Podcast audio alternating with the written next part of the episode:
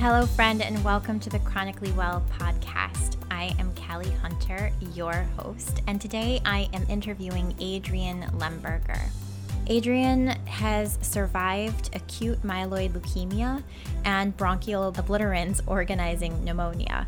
I am not going to try and say all of that again, but he will talk to us about it today about the process of going through that as a new dad, newly single sitting in a hospital room by himself and recovering from a really aggressive cancer that took over his body so quickly. But you're gonna love Adrian. You're gonna love what he has to share about music and his band and being a father and surviving. So stick around. I think you're going to really enjoy today's episode.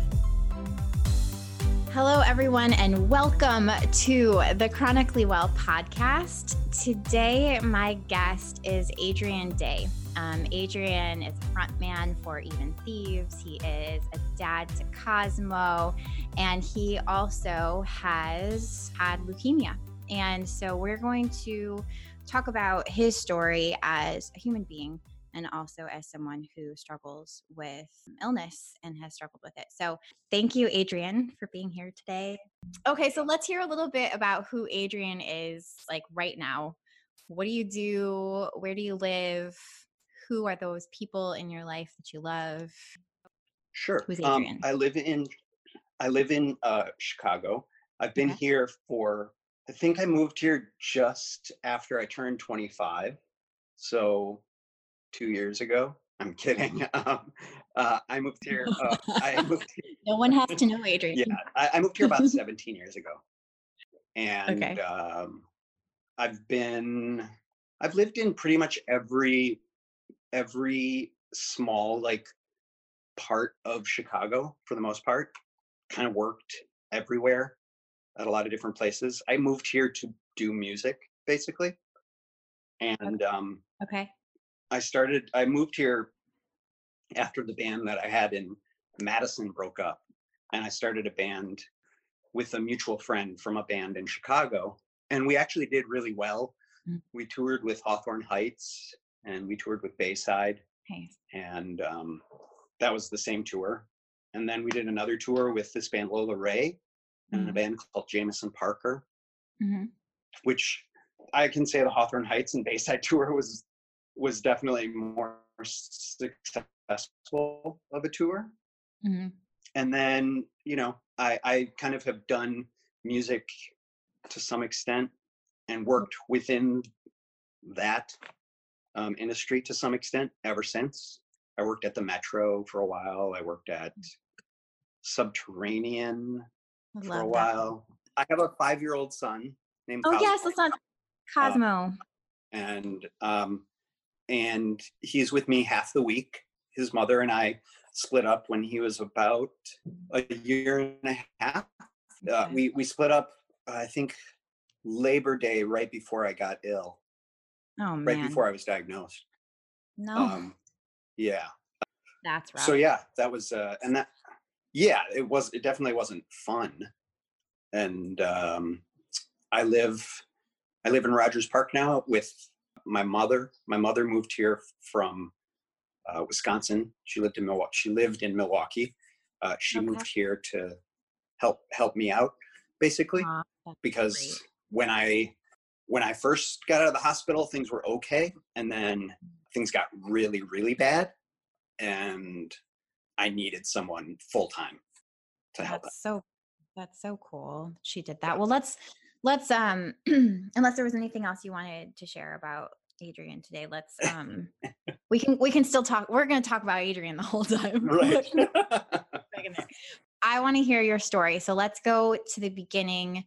I did i did do a little bit of research on you so i saw that you originally thought you had the flu is that right? Yeah so i i had uh i i had flown to florida I'd. I, mm-hmm. I'd gone to Florida to record vocals for my band's record, which we'd been working really hard on. I flew to Florida to work with this guy, Stuart Richardson. I flew out to do vocals with him and was there for, I think we did 12 songs, 13 songs in three days. on vocals. And on the way back, I remember I was on the airplane and I could feel my jeans like rubbing against something on my leg. And I remember I got home and I looked and I, I thought that I I thought that I had a pimple on my leg. Yeah. And I'm really close with my dermatologist. I had kind of told him what was going on.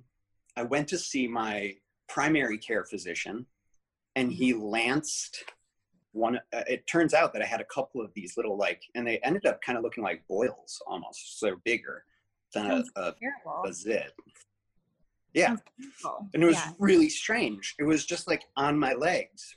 So i went to my primary care physician after calling my dermatologist. My dermatologist lanced one of them and took like a culture. Mhm. within i would say about a week from then Mhm. I started coming down with what i thought was the flu and So like chills. mat like total like chills night sweats to the point where i was waking up completely soaked like i'd have to change my clothes i'd have to change my sheets Mm. fevers throwing up diarrhea i mean just like it was Terrible. it was bad Yeah. I called my dermatologist again. His name's Meyer Horn. Mhm. He has a really great band called The Young Man in a Hurry that just put out a new record. All right, we'll link it. Okay. It, yeah, Show they're, notes. They're Okay. fantastic. Um, Awesome. And he said, "You need to go see someone." And he sent me to this a different primary care physician named uh, Dr. Slotin. And um, I remember the day before I had to go see Dr. Slotin, I told my mom, like, something's terribly wrong. Like, maybe I should go to the hospital. Mm. My mom, like, to the emergency room. And my mom was like, emergency room visits are super expensive. And I had pretty good health insurance through work, but Mm. it was Thanksgiving. I'd already missed work. It's a really busy season for us. Like Mhm. Black Friday is huge. I had to call off. I was really sick. Didn't know what was going on. My mom came up, wouldn't take me to, at the time. You know, like she was just like, "No, you like you're going to see Dr. Slotin." So I went to see him. She came with me. He drew blood, and my mom went home after that doctor's appointment. And he called me the next morning and said, You need to go to the hospital right now. You're either incredibly anemic or you could have leukemia. I don't like, you just need to go to the hospital right now. They're going to run some tests. Oh man. God. Yeah.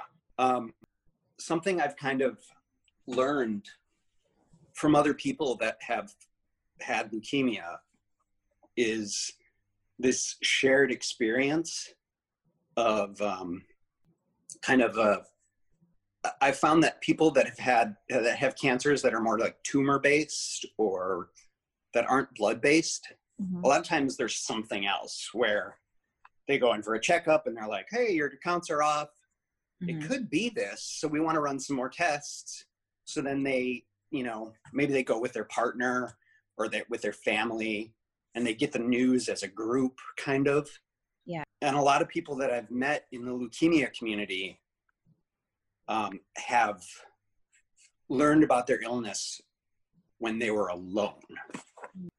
So for me he told me to go to the hospital. I called my son's mother and Mhm. asked if she could take care of my dog and she had a key to my place. And i got in an uber and i literally was like i like crawled to the uber. And i uh, i went to the hospital and they took more vials of blood than i'd ever seen. Like i remember like it was literally like 20 vials of blood and just being like I, I- you know i was like blown away and i was like for the flu? You know and i and at this point at this point he had said you know there was these things that it could be. So i i knew that it wasn't just the flu right an hour later this doctor and i remember she she was pregnant and Mhm. she had this really wonderfully curly hair Mhm. and um her name was i can't remember her last name i remember her first name was jessica Hmm. and she said so what have you been told and i said i this is what dr slotin told me and she said Yeah. well you have what's called acute myeloid leukemia uh, and you have a specific mutation it's called a FLT3 mutation and i, I said um, can you run those tests again yeah. um, thinking, yeah, could you draw 20 more vials of blood? Um, I mean, I make it. me. I make it all the bleed time. me. I keep making it. So just, Yeah. can you just take it until I don't have whatever that is? Um, um, me out. Put the new which in, is basically right. Um, and she was like, "Yeah, it's not. It's these aren't those kind of tests. Like Hmm. this is what you have." Um, and I, uh, I think I had a couple moments of, and I, I, I don't remember specifically. It could have been ten minutes. It could have been half an hour of kind of like thinking about it, and then I started Yeah. crying.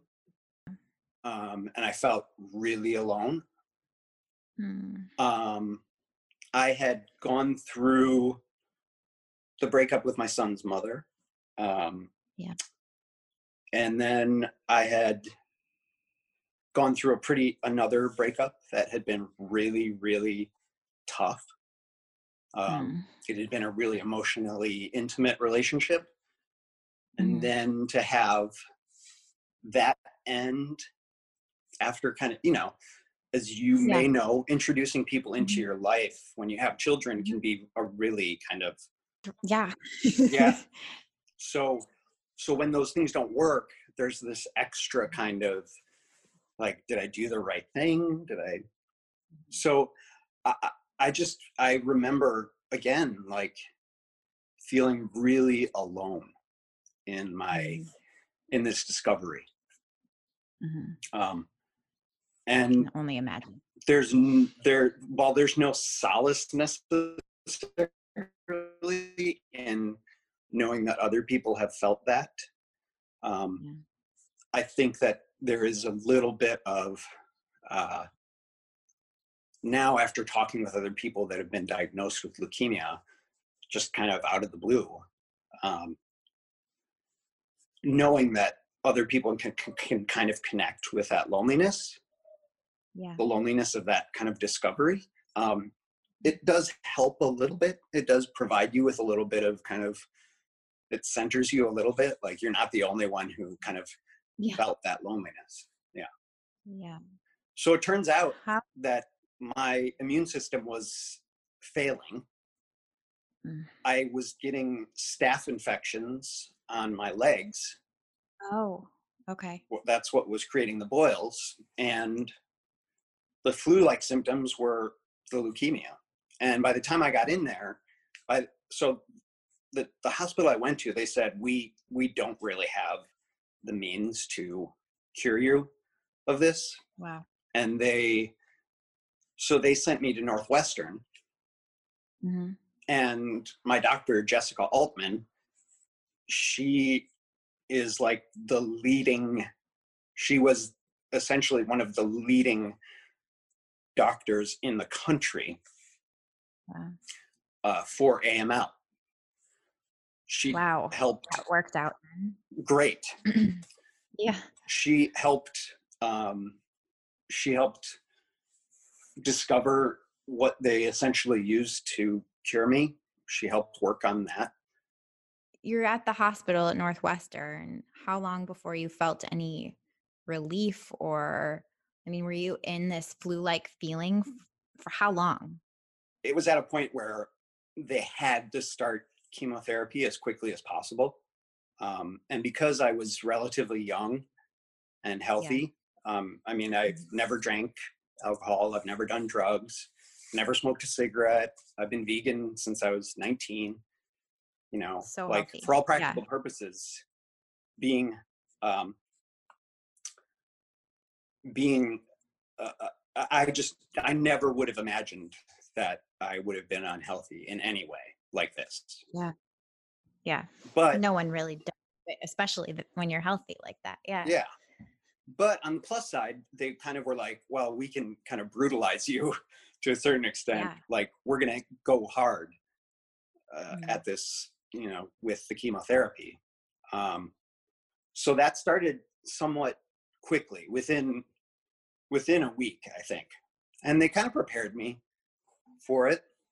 And the first round of chemotherapy, I literally thought, oh, okay, you know, cool. I I had every expectation that it was going to be terrible, Yeah. um, and it wasn't that bad. You know, I I felt really blessed to have had like a community, not only just like of musicians, but like family. Um, so the first round of chemo didn't work. um, so it took me down to like, let's just say that, you know, there, there's a hundred percent. Mhm. Um, it took me all the way down, but there was still like five percent of my blood, like Mhm. was still actively you know kind of for 5% of like whatever you know like Mhm. i have Blood to, count. yeah had to it had to go down another 5% so they increased they went from giving me let's say like giving me 20 milligrams a day Mhm. um I, no i think it was it was 200 milligrams a day to 6000 Dear God. Okay. to drop that last 5% and that was brutal What happened? So it was everybody um, sees on TV that like you throw up and all this stuff. Like what what were your symptoms from chemo? i remember i remember uh shitting my pants in the bed can i swear on here You oh yes. oh okay Oh yes. I, I I hated the hospital beds, which um, is, I guess, doesn't uh, change the fact that I shit in it. Um, but um, and so I got up to take a shower, and I was in the shower, and I started uh, throwing up and shitting. Like I Oh just my had God. like I was having diarrhea and I was throwing up, and I remember like crying and just Mm. like I felt so out of control. Like I remember feeling like I don't even feel like a human anymore. Like I felt like an alien. I felt so like it, it, that that was so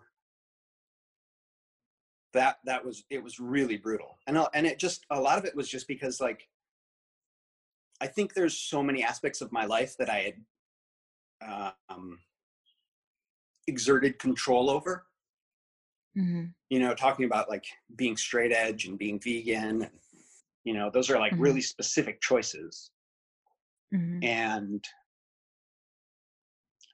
i had just i had no control Yeah. i couldn't even control what my body was doing and it was Mhm. really really difficult for me Let's talk a little bit about that. Because I mean, you went from it was like so sudden, like to go from fully functioning human being to like shitting and puking and in the shower without being able to control yourself. like, what did that do to your sense of identity? Like, I know, like mine, I feel like is a lot less drastic than cancer, but like I know for me, like I went through a very long time of just trying to figure out who I was with pain. So like I'm just curious, what were your thoughts as you were going through all of that, i as far as felt who you were? i felt really you know uh, as i mentioned earlier i had recently uh, you know, not not too long prior to that, I had my son's mother and I had split up. And so I I had started some kind of legal proceedings prior to my being diagnosed. Um, Mhm. and I was basically having to take care of the legal stuff from my hospital room Oh my god. and undergoing chemotherapy and i rem- and and on top of that i was i was under quarantine because i had no immune system so Right. on this floor on there there's uh, stem cell floors at northwestern um, no one under 18 is allowed so i couldn't see my son at all God. um, For how long? we FaceTimed off and on until I had an immune system, Okay. which was a couple months. And I, I remember, like I remember actually posting on Facebook, like, please send me the saddest songs that you have. Like I just wanted to cry so much.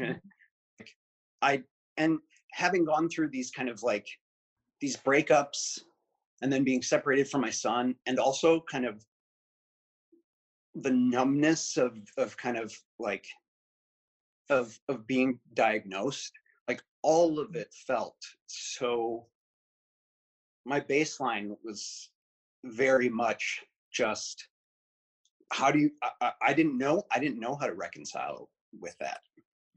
No. um i knew that i knew that i wanted to live for my son um but i didn't know what that looked like or what that would mean. I never really thought about i don't at that stage i never thought really about dying. Um i really you know i uh, it, that never entered my mind but there was definitely a period of just kind of not feeling human um and as i'd mentioned before me and your brother like we both um and i'm sure i, I don't know what jared's hair is like now um but we both had really amazing hair um, and uh, I kind of thought it's going to fall out anyways. I'll shave it, which I'd shaved my head before, um, so I did Yes. that really early on. Um, and I started to kind of feel, you know, like like a, a it, it really makes you feel kind of like a different person, you know. Like I remember being in the shower and like chest hair, pubic hair, all all your hair falls out. Like you look like a naked mole rat, basically. Yeah. Oh, Um, that was it was very strange. yeah. Um, yeah. so all of those things, you know, kind of like not being in control of your body, you know, Mhm. not being in be like suddenly these things that for many people you kind of identify with, Yeah. like or you kind of like create your identity with, they kind of Like go away. So Yeah. yeah. Yeah. So So- when um you said you felt like you weren't human, when was the first time you felt human again? Have you gotten to that point? Um, I think now I kind of feel that way, maybe a little bit, but it's at least no, I shouldn't say that. For me, it's still a struggle. I mean, my hair still hasn't grown back. It's been two years now. It's still kind Mhm. of like you know, like you know, it's it takes a long time, and and my treatment wasn't as simple as it orig- as I originally thought it would be. So So you did stem cell treatment. How long like what was what was involved with that? essentially the, the chemotherapy had worked. Okay. Um, so then I was just waiting for them to find a donor. And um, uh, I think I got out in November 29th. I got out sometime in Feb, like mid February. It's a long time. Yeah. Yeah. And I had, I think I got like three weeks out of the hospital and they found a donor. and they brought me back in, and I had to do another round of chemotherapy. Oh my God. Um, and then uh, they did the stem cell transplant. And that in between time, uh, between the stem cell transplant and the chemotherapy was honestly the last time that I felt like I, re- I remember I, I was kind of tired. I hadn't like I'd lost about um I'd lost about 50 pounds. Wow. Um I'd shaved my I'd shaved my head, but I still had like I kind of just looked like a shaved head. Yeah. Um and uh I remember I took my son one day I like got in my car and I we drove out to um Waterfall Glen, which is just like maybe 30 minutes outside of Chicago. It's like these trails. There's a waterfall at the end of one of them, and you know, kids can kind of. It's not like a giant waterfall, you know, it's relatively small, but you can kind of play. But to them, Yeah. Yeah. It's, Yeah.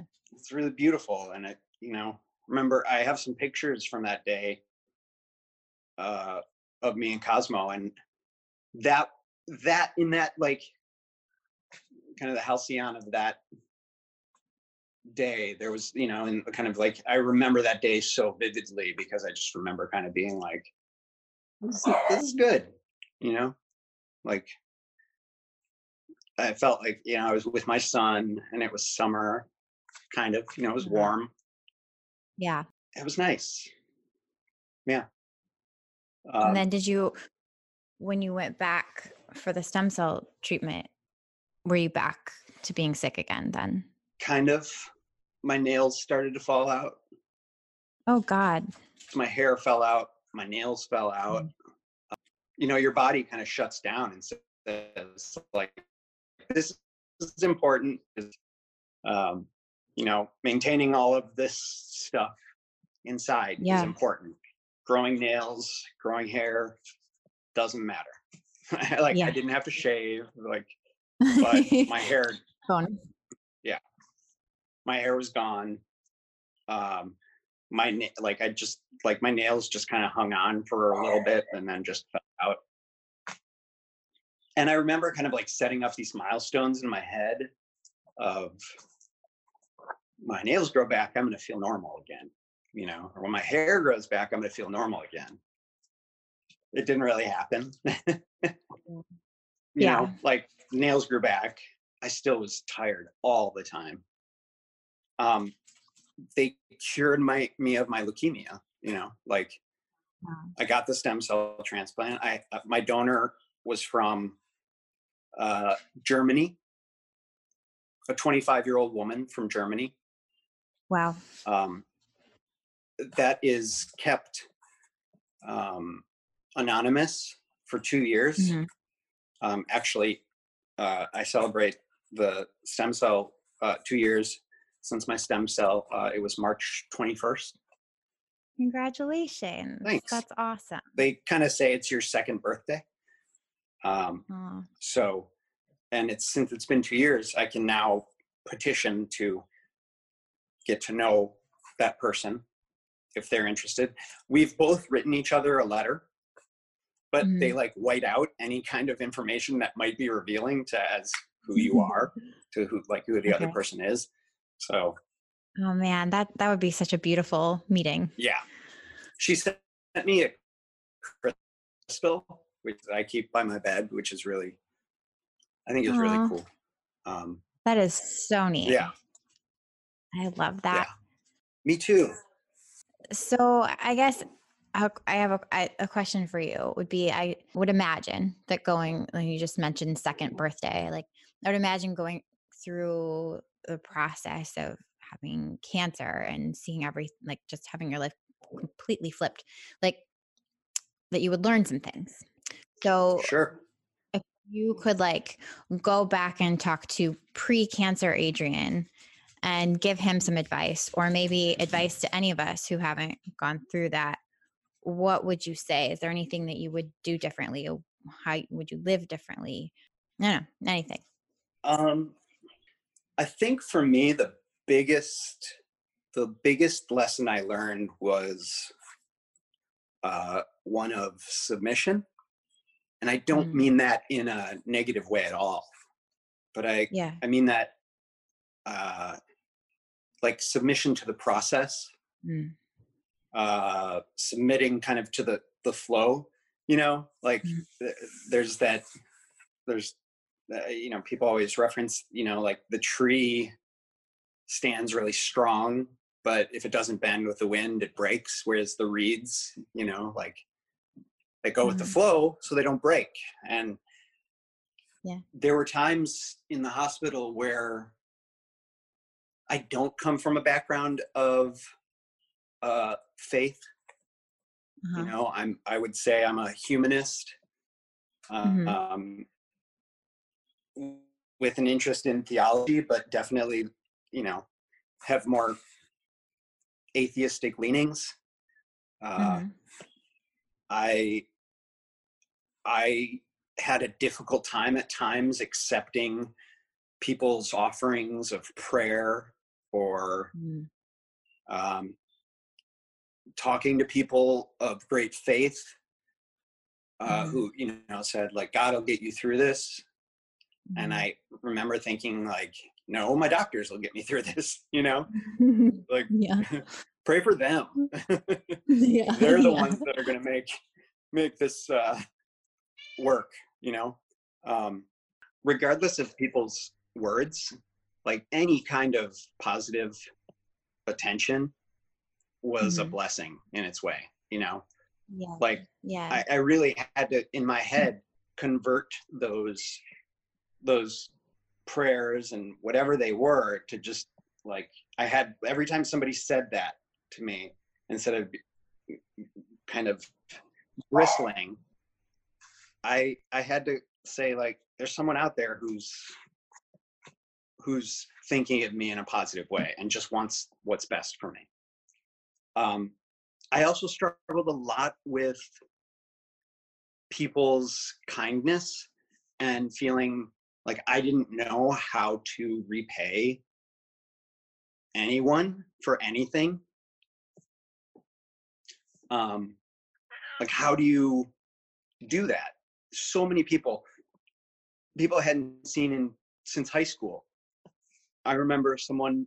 She's a school teacher, and she, uh, she had everyone in her class, like 30 kids each, wrote me a letter.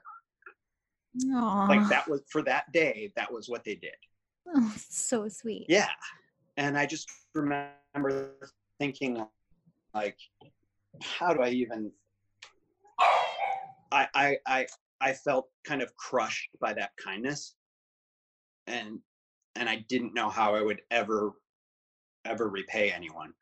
Um, and then someone said, You don't understand. this is everyone repaying you. Um, Oh, that's so that good. really, yeah, for me, that, that was really moving. Um, you know, and they kind of went deeper. They said, you know, like every time someone said, Hey, can you help me move? And you said, yeah. Or, you know, like you hung out and made dinner with someone or, you know, like someone called you up and said, I'm having a tough day and you talked to them or, you know, all of those things were basically like, you know, now people are returning that favor in whatever way they can. And to a certain extent, Mhm. people, most people somehow want to feel like they're helping in some way. Mhm, Like if they know you, mhm. and it's not necessarily something super specific, but if they know you and they know that you're hurting, they want to help you. Mhm. Um, and sometimes that's, you know, five bucks on a GoFundMe. Sometimes that's, you know, a, a meal from Grubhub. Sometimes that's coming and sitting and talking to you about, you know, my friend Eli would come and sit and talk to me. Just, we just talk about movies and music. Um, Mm. and I I was really lucky to happen to get cancer near Christmas. and so a lot of my friends from California and from all over the world came back to the Midwest to see their families. And I got to see Mhm. people I hadn't seen in years. Um, and that was really, really a blessing too, just to Yeah. kind of reconnect with people. yeah. So So those, accept that. yeah, submit to it. Like it, it really Mhm. is like, it really is submission. Because it's really easy to kind of be like, I'm going to be strong. Yeah. Yeah. Uh, especially, Well, and that's think- what you're, oh, sorry, you go. I was just gonna say that's what like you would assume like when you when you're sick or whatever, like you feel like you have to be strong to get through it, you know? And when you're a parent, Like that's- Yeah.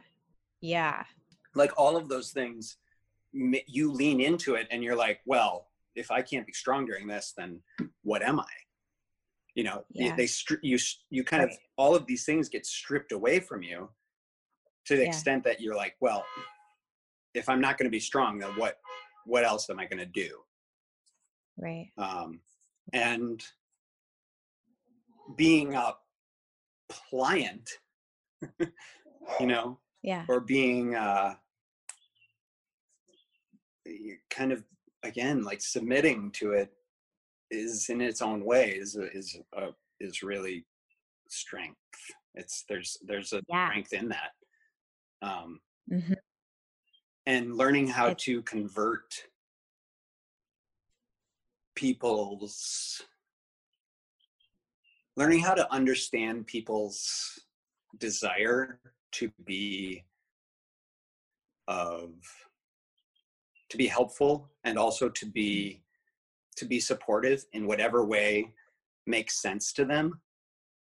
Hmm like learning to accept that is uh is a really great is a huge gift. And if you can do that at least for me um i found that i was a lot happier and to be honest like that entire process the, the process of getting leukemia getting a stem cell transplant and then getting uh, uh, you know uh, uh, being in remission um Yeah.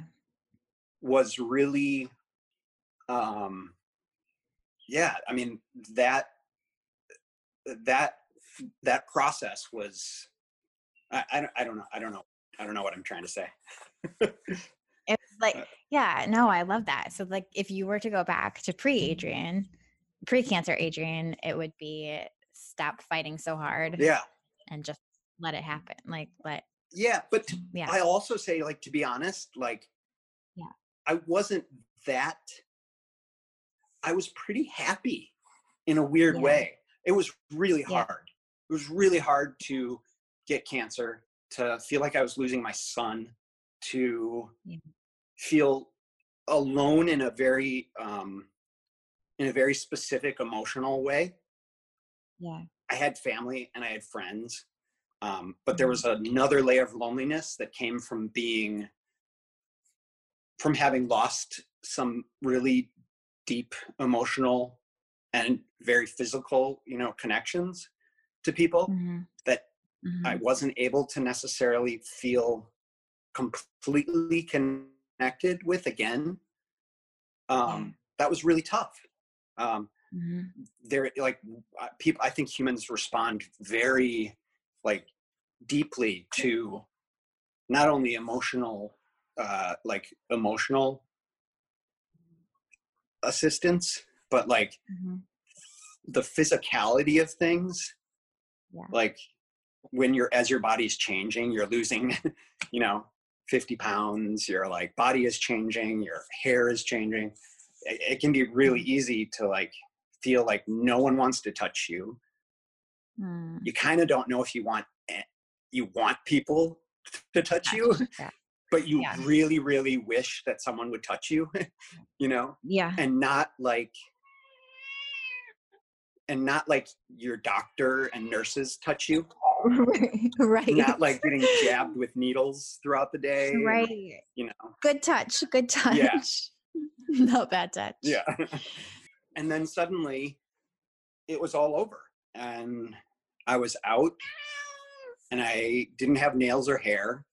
Mhm. And the on the opposite side of um sorry, are You're still there? I'm here. On the opposite side of the stem cell transplant is Mhm. the possibility of what they call graft versus host disease.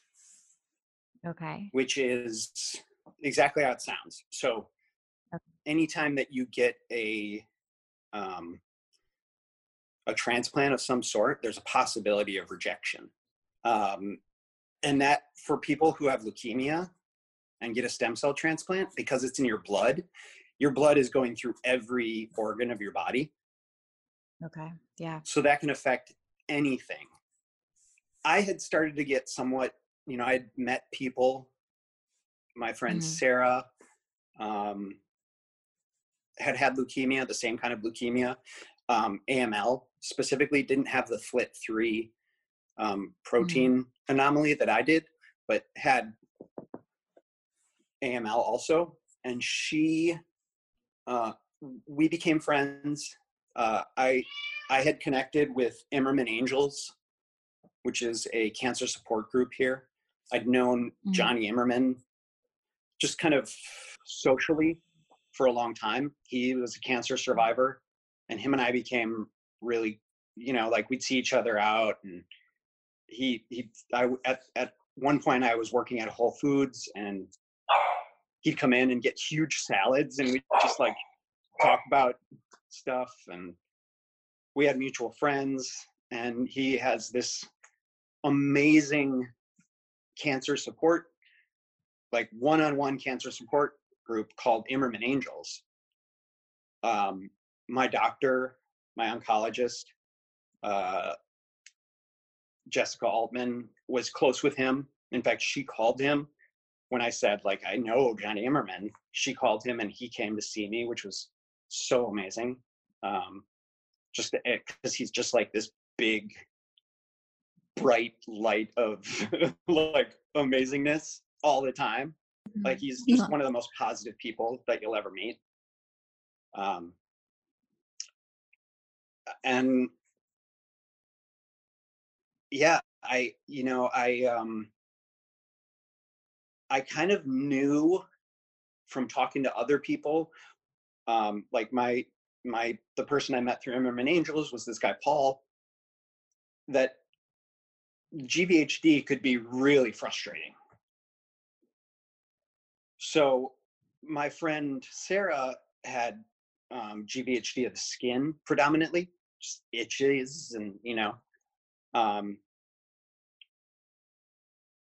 I didn't realize until I couldn't walk across the room anymore that um, it had attacked my lungs.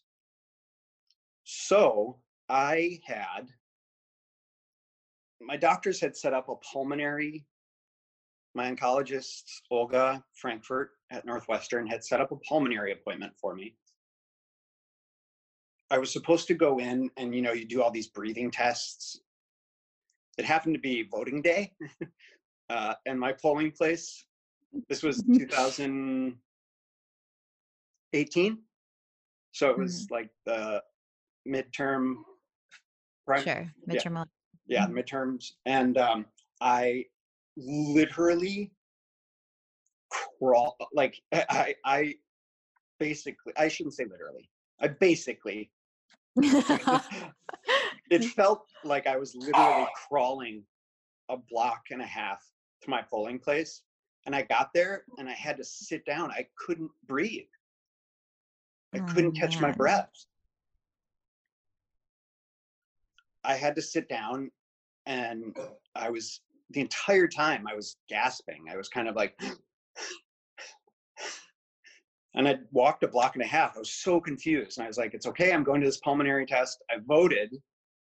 I asked them for a um a handicap like a chair, and they were like, "It's for handicapped Yeah. people only." I was like, Um, yeah. Yeah. Look Uh, hey, like, Yeah. um, I voted. I walked outside and sat on a bench, and I called an Uber. I went to the hospital. I was able to do a small portion of the pulmonary test, and I just said, "I can't do this." And I remember not quite understanding. And to be honest, the woman that was the tech that was working with me was like, "Why did you come today?" And I was like, "They set it up. I don't know." Like, yeah. um, I had to pick up some medication. I went down to Walgreens, which is in Northwestern, Mhm. and I was waiting in line. And I got up, like I was next in line, and I walked up to the um, counter, and I could Mhm. kind of hear this ringing in my ears. And then everything just kind of went, and I sat straight down on my butt and tipped over and passed out. Oh my gosh. Um, and when I woke up, I was on the floor, and they had some people there. Uh, some they had called the you know emergency. They had called like some people from the hospital, and they wheeled me across.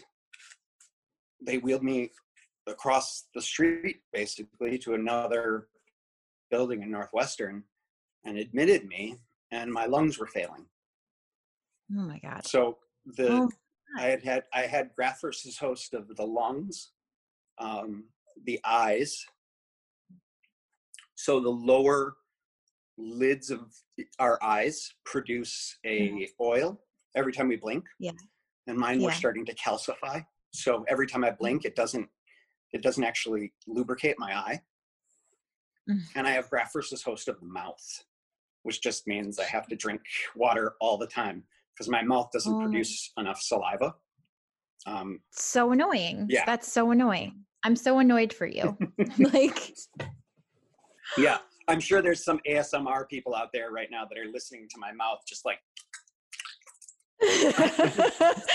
they're getting really soothed by it. they're either getting really soothed or they're the exact opposite, whatever the opposite of ASMR it Oh, is something. Um, like, They're just like makes you hyper and mild annoyed. they're they're incredibly grossed out by this. Um, but yeah, my lungs started to fail, and at that point, uh, I lost another 20 pounds. So overall, I lost about 70 pounds. Good lord. Um, you know, after you have a child, well, uh, after uh, you become a parent, that's better. Got it. I want to Got it. clarify, I didn't have a child. um, my hu- my my uh, my son's mother definitely had Cosmo um, Yes. while I watched.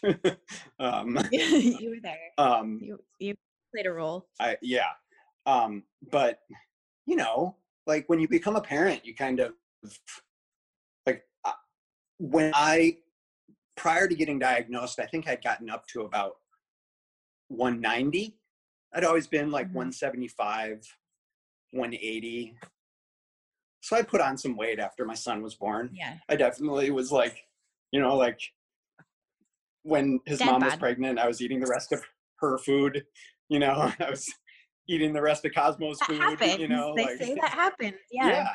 hmm so, uh, but I, when my lungs started to fail, my muscles all started to atrophy. Um, and I got down to 120 pounds.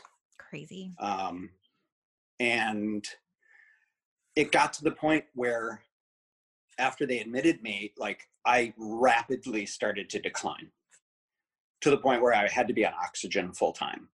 Um, and For how long? How long? They did. Uh, I was on oxygen for three or four months. Good God, Adrian. Yeah. Um, You've been through it. Man. it was it was intense. I I could barely breathe. Um, I couldn't move. I had to. Uh, I mean, I had to have them pull. Like I had to have them set urinals next to my bed because I couldn't like I couldn't I was not physically strong enough hmm to go to the bathroom. God. Um, and uh, that the, the the idea of not being able to sing, of barely being able to talk. I mean, my mouth was dry, my eyes were burning constantly, and I couldn't breathe on my own. Um, and I just thought, I thought my life was on its way to being normal, and it was so far from normal. Yeah. Um, yeah. And literally everyone I had talked to had been like, "Oh yeah, I got GVHD of this, or I got GVHD of that," and you know. But I'm back to work now, part time, back to work. Um, it's hard, but you know, I managed. You know, and for me, it was like, I remember this very stern pulmonologist coming in with this very like thick uh, Eastern European accent and telling me about lung transplants. And since I oh. hadn't had uh-huh. my stem cell long enough, I wasn't technically eligible. Because if someone someone who someone who has the possibility of surviving another five to ten years with a lung transplant is is by far is going to get a lung transplant but within the first two years of your stem cell transplant they're kind of like so you have you cannot you're not eligible for a lung transplant until after that Because they're not sure if you're gonna make it. Right.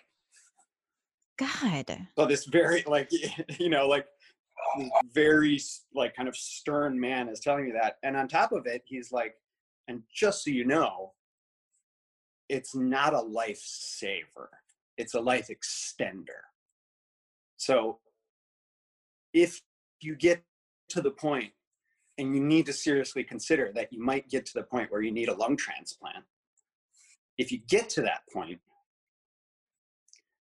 it's probably going to give you another five years.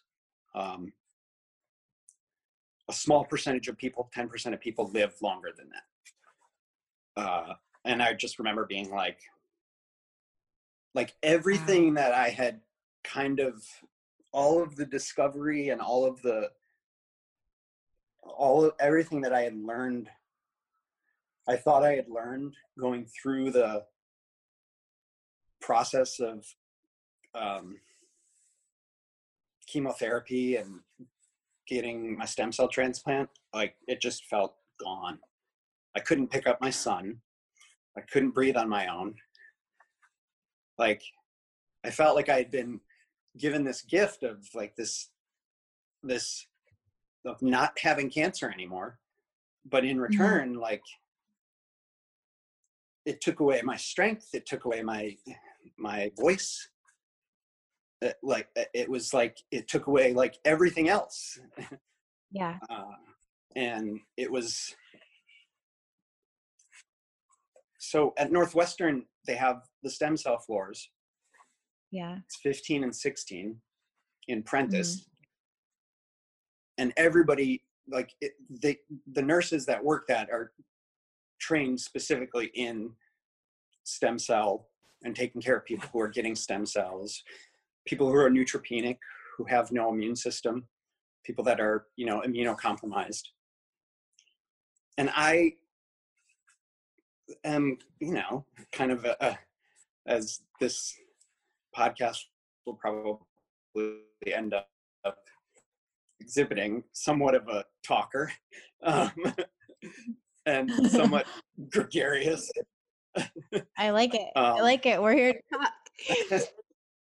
yeah i definitely had been someone that like would talk to everybody and would you know like when i was going through chemo like i'd have shit days and then i'd be like that's okay like here's a picture of my son and uh, you know like i'd be blasting music or you know whatever you know like Yeah. i definitely was trying to be really happy and when that started i remember one nurse saying like you seem like a totally different person like it was really dark and Yeah. and for the first time i thought I, I can i can i can go like Hmm. i don't need i i don't i don't need this Hmm. i need i i, I want i want my son to I, I want to live for my son but i don't want to live for myself at all uh, and that that was re- that was going through that was so so hard When did you pull out of that? Have you? i don't know i don't think so Yeah. my lungs are at about 47% of what they used to be Mm. so i have chronic gvhd of the lungs um, and then uh, additionally i have what's uh, really um, hilariously named uh, or shortened to boop b-o-o-p um, What's boop? so boop um, is uh, and I wrote it down because I always forget the easiest word in this to um, memorize. It's bronchiolitis obliterans organizing pneumonia. I always forget organizing. Good God. Um, so yeah, it's called BOOP. It's an inflammation of the small air tubes and the air sacs in your lungs. Mhm. So the top lobes of my lungs have scarred. Mm. Um, and in addition, every time I breathe in, I take in oxygen. But like when you breathe out, you breathe out a variety of gases. Mhm. Um, mine, I can't expel them because Oh they're being blocked by this Mhm. by tissue. Yeah. Okay. um, which means that like the last pulmonary test i did when i would most people at six seconds have expelled all gases that like this isn't like burping or farting. It's like you know it's you know it's like there's a variety of you know these this these gases that we ex- we breathe out. And you would have expelled all of them at six seconds. And at 16 seconds i'm still pushing these out. Oh. So- oh. It's blocking them. So every breath I take brings oxygen in, but then the next breath doesn't have as much space to fill the lungs up again because I'm still expelling those gases. So it's always, I'm always playing catch up. Oh God. That's sounds And- miserable. I'm so sorry. so my friend Elia um, was recently diagnosed with COVID-19. Um, him and his wife, uh, they actually were interviewed on This American Life last week. Um, and Elia mentioned, they call it uh, crushed glass. So when they do scans of my lungs, it looks like crushed glass. It's kind of like this, splotchy whiteness almost. And that's scarring of the lungs. And that's essentially what they're seeing when people are diagnosed with coronavirus, also. They're seeing this crushed glass in their lungs, which is making it really difficult uh, for people to breathe. And this is why people are being put on ventilators because they need help getting oxygen in and out. Um, on a side note, today, uh, someone who I think is really amazing, uh, the singer from Fountains of Wayne, Adam Schlesinger, um, Yeah. died of coronavirus. I did not know that. Yeah. Um, somebody who I really respect as a songwriter um, was diagnosed last week. He's 52 years old, and like I saw them when I was 18, open up for the Smashing Pumpkins, their first album, and like I've been a fan ever since.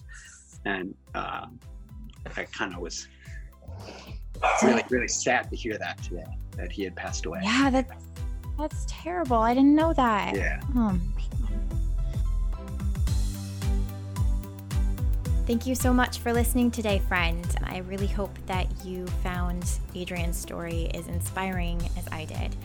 If you'd like to find out more about Adrian or connect with him, you can find him over on Instagram at Even Thieves Band. It's at E V E N T H I E V E S Band. He would love to hear from you. And remember, if you are still interested in coaching, I have a link at the bottom of the show notes to do some chronic wellness coaching with you. Look into those options. And for all of my listeners from here on out, because you are all near and dear to my heart, you will get 10% off if you state that you're a podcast listener. So thanks so much for listening, friends. And remember to live your life chronically well.